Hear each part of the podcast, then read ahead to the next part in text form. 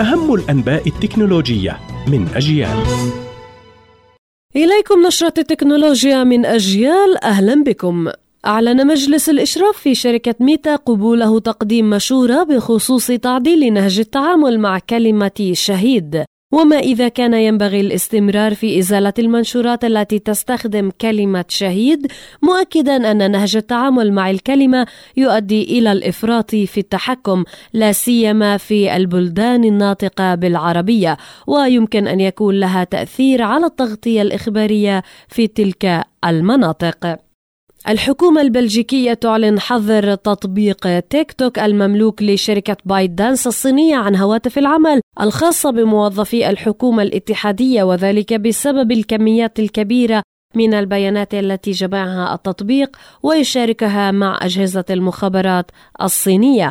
في المقابل عبرت تيك توك عن خيبة أملها من قرار بلجيكا الذي قالت إنه يستند إلى معلومات خاطئة أساسا. وكانت المفوضية والبرلمان الأوروبي حظر الشهر الماضي استخدام تيك توك في هواتف الموظفين بسبب تزايد المخاوف من الشركة. واحتمال أن يكون بوسع الحكومة الصينية جمع بيانات المستخدمين أو تعزيز مصالحها.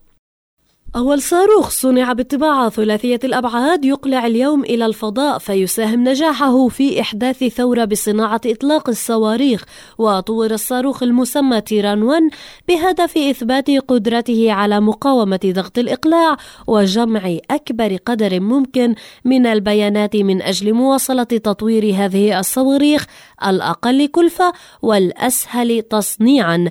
أما الوقود المستخدم فيه فهو مزيج من الأكسجين السائل والغاز الطبيعي المسال وتطلق عليه الشركة المطورة وقود المستقبل كون إنتاجه أسهل.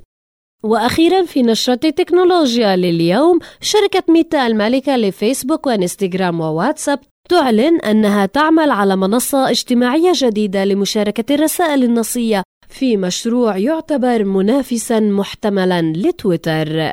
هذا ما كان لدينا في نشرة التكنولوجيا من أجيال. كنت معكم ميسم البرغوثي. إلى اللقاء.